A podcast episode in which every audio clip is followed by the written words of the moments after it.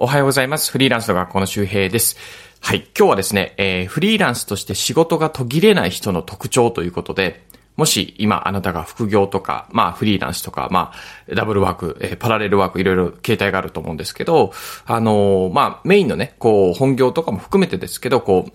やっぱこう、何回も何回も呼ばれる、リピートされるとか、一回仕事してから、またお願いしますってやっぱこう仕事終わった後に言われる。うん、これはすごく嬉しいことですよね。で、それはこう、感情的にももちろん嬉しい。自分が認められた感もあるしね。で、お役に立てた感もある。で、プラス、やっぱりこう、継続的な案件が増えていくことによって、ある意味、あの、収入が安定していく。プラス、まあ、仕事をね、選べるようになるんですよね。うん、だから、やっぱりこう、と、仕事が途切れない、えー、新規だったり継続がどんどんどんどん増えていくようになる、なればなるほど、まあ、嫌な仕事とか、ちょっと割に合わないなっていうものを断りやすくなるんですよ。もうごめんなさい、正直いっぱいでっていうよね。で、逆に、まあ、こう、一回仕事やるんだけども、毎回毎回そこで途切れてしまう。えー、再度のリピートが来ないとか、紹介が発生しないという場合はですね、これ、もう全く逆のことが起こってですね、嫌な仕事断れなくなるんですよ。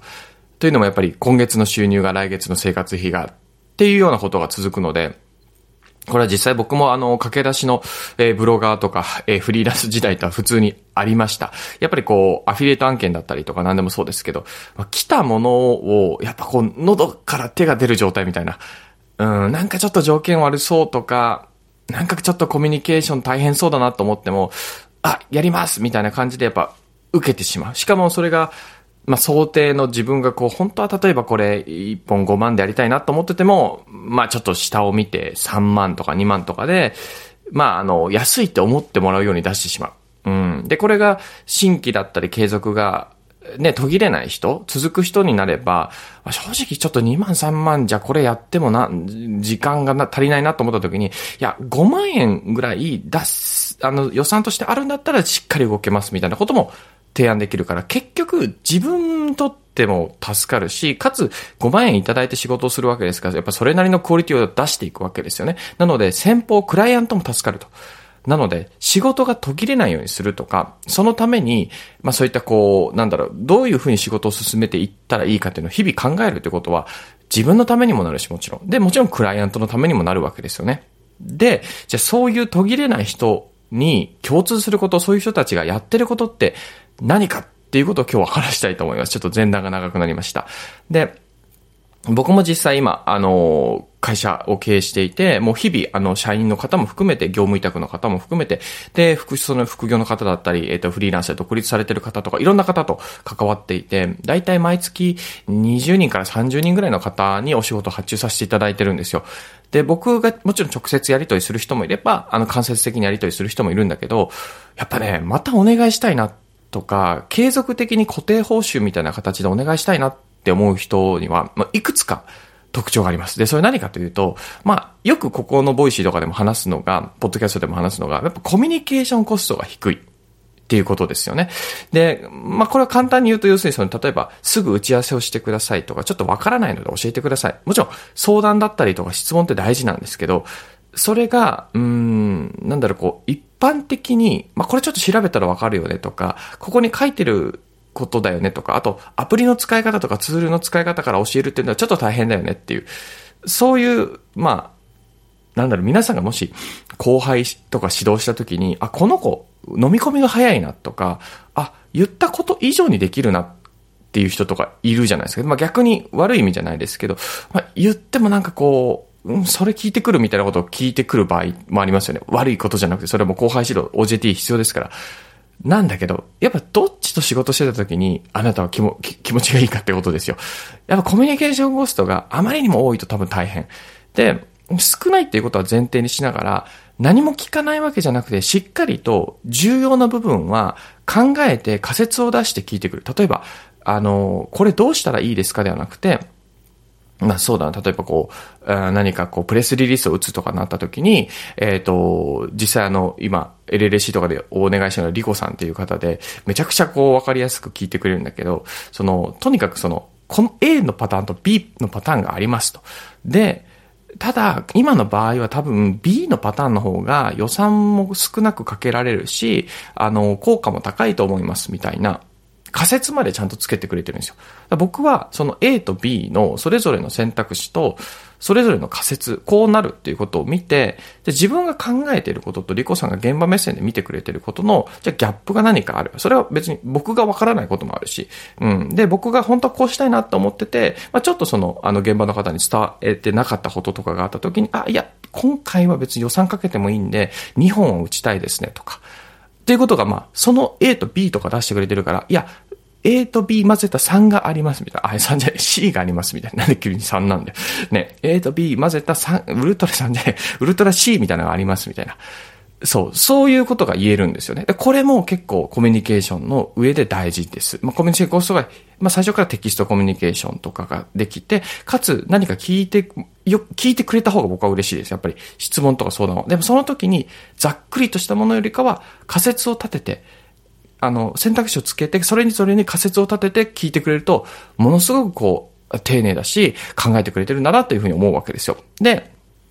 もう一個、まあ、いくつかちょっと今考えながら話してるんだけど、でも多分大事なことだと思います。まだあるんですけど、やっぱりね、この全体を見てくれてる人ですね。えー、例えばそうだな。えっ、ー、と、僕がじゃあ何かのメディアをやるって言った時に、じゃああなたに、こう、じゃあメディアの記事を依頼しますよね。えー、例えばこう、まずはじゃあ仮想通貨について調べて、まあ今の、じゃあビットコインとイーサリアムの、まあちょっとなんかこう、なんか、新しいニュースみたいなものをまとめてくださいって言った時に、まあ、いろいろ調べてビットコイン関連、イーサリアム関連、仮想通貨関連のニュースをまとめてくれますよね。でも、じゃあ例えば僕がメディアをやっている理由だったりとか、じゃあ僕のメディアの収益構造って何だろうかとか、じゃあそのメディア自体は、えっ、ー、と、収益にはならないんだけども、そのメディアをやることによって、じゃ例えば SNS だったりとか、そのメディアの中の人の影響力がついて、企業コラボだったりとか、じゃその僕がやってる、例えばリブライカキャットとか LLC っていう、そういう NFT のところの認知度を上げたいのかもしれないし、なんでメディアやっていて、じゃあ自分が依頼してるこのビットコインとかイーサリアムの記事の依頼っていうのはなんで飛んできてるのか？うん。だってビットコインとイーサリアムの要約とか記事を書いたところで、まあ、別になんかそのすごいメディアが急に儲かるわけでも、アフィリエイト組んでるわけでもないとかね。まあアフィリエイト組んでたら分かりやすいと思うけど、そう。なんでなのかってことを考える。うん。で、これは答えはないと思います。まあ例えば、そうだな、えっ、ー、と、答えはないというか、今はね、僕の意図がわからないから。でも、例えばこう、僕がそれこそ LLC やってたら、あ、もしかしたら、クライアントは、ビットコインとかイーサリアムとかで記事が、えー、ね、キーワードで入ってきて、じゃあ具体的にどういうふうに企業にね、仮想通貨の導入をしていくか、仮想通貨ね、事業をしていくか、とか NFT 事業をしていくか、っていうのを調べてる企業向けにやった方がいいんじゃないか。じゃあ、周平さん LLC やってるんで、この記事から LLC の認知を上げたい、上げる動線も考えた方がいいですかね。その場合はこうだと思いますみたいな提案もできるとか、そこまで見てくれてたら、ああ、ありがたいなと思う。でも、じゃあ今回は、いや、今回はもう普通にそのキーワード引っかかったらいいんですとか、でそういったクライアントさんもいると思う。で、その、記事を依頼している人ももしかしたらディレクターかもしれないから、この人も本当の意味で理解してるかどうかわからないんですよ。だからそこは、うん、全部任せではなくて、ディレクターの前、もっと先のその、じゃあ、お金出してる人の収益構造だったりとかも考えた方がいいかもしれない。そう、ディレクターはこうだと思って発注してるかもしれないけど、もしかしたら、本来お金出してる人はこっちなんじゃないかとかね。そういうこう考えも、ディレクター疑うわけではないんですけど、本当にそうかなっていうのは常に思う。だから、やっぱ全体の流れから自分自分がやってる作業って今何なのかっていうこと。うん、これをちゃんと毎回毎回考えながらできる人っていうのは、ものすごい ものすごい稀ない人です。なかなかいないですね。そう。まあ、フリーランスの学校とかね、リブラーキャットのコミュニティとかにはね、本当にそういった方が多くいて非常に助かってます。はい。で、えっ、と、まあ、最後、まあ、3つだとしたときに、じゃあコミュニケーションコスト、仮説を立ててくれるとかね。で、あと全体の流れから考えて自分の作業してくれる。で、じゃあ最後何かっていうと、まあ、やっぱこれ、いい人ですね。はい。いい人。まあ、難しいですけど、やっぱ、うん、なんかね、気持ちがいい人っていう感じですかね。なんかあんまね、ね、ね、ねちねちしてない人。うん、気持ちよくコミュニケーションができて、うん、やっぱ明るくて、で、自分でこう、やっぱさっきも言いましたけど、こう考えて、で、それが楽しいって思ってくれる人、楽しそうに仕事してくれる人ですね。簡単に言うと。楽しそうに仕事してくれる人。で、昨日本当に、あの、渋谷ポップアップっていう形でね、えリリブライカキャットで渋谷パルコに、あと3日間、あの、お店を出してたんですけども、大盛況で本当にね、来ていただいた方ありがとうございました。でもね、前日の準備のそのものと、あと昨日は片付けがあったんだけど、もう普通、まあまあその、実際スタッフいたってね、ずっと立ちっぱなしですから、まあほんと半日ぐらい。それで説明するってのも大変ですけど、全部の工程を、ほんとね、しんどいんだけどみんな楽しそうにやってくるんですよ。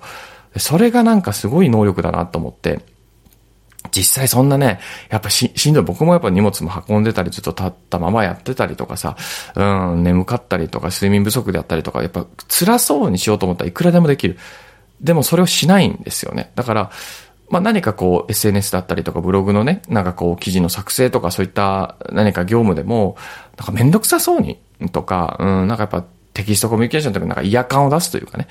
うん、なんかこう、え、言ったことと違うじゃないですか、みたいな。わかんないですけど、まあそれ、言ったことと違うことはダメだけど、でも、そういった時も、なんかトラブルとか、ちょっと急な対応とかも、なんか、あ、わかりました、とか、うん、なんかこう、あの、楽しそうにやってくれる人。もちろん、それはクライアント側もそうですよ。あの、変に、あの、振り回すことはダメですけど、何か急なトラブルがあっても、あ、オッケー、もうじゃあこれできること今やろう、みたいな。うん、だかそうなった理由に対してぐちぐち言わない、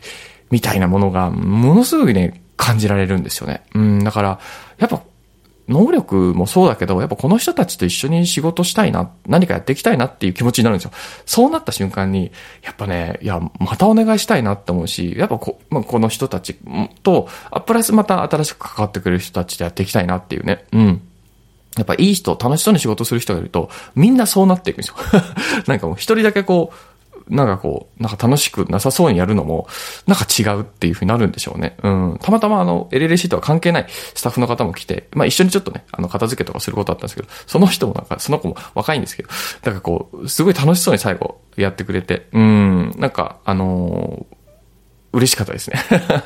なんかね、あの、なんか混ざってくれてね。そうそうそう。だから本当にこう、そういう風に楽しそうにしてると、みんな入ってきた人も、あ、楽しくできるんだっていう風になる。これすごく素敵なあの、仕事のやり方だなっていうふうに思いました。はい。あの、だから、振り子とか LLC とかすごく、あの、一緒にスタッフとか、あの、やると楽しいので、よかったら関わってくれるとすごく嬉しいです。はい。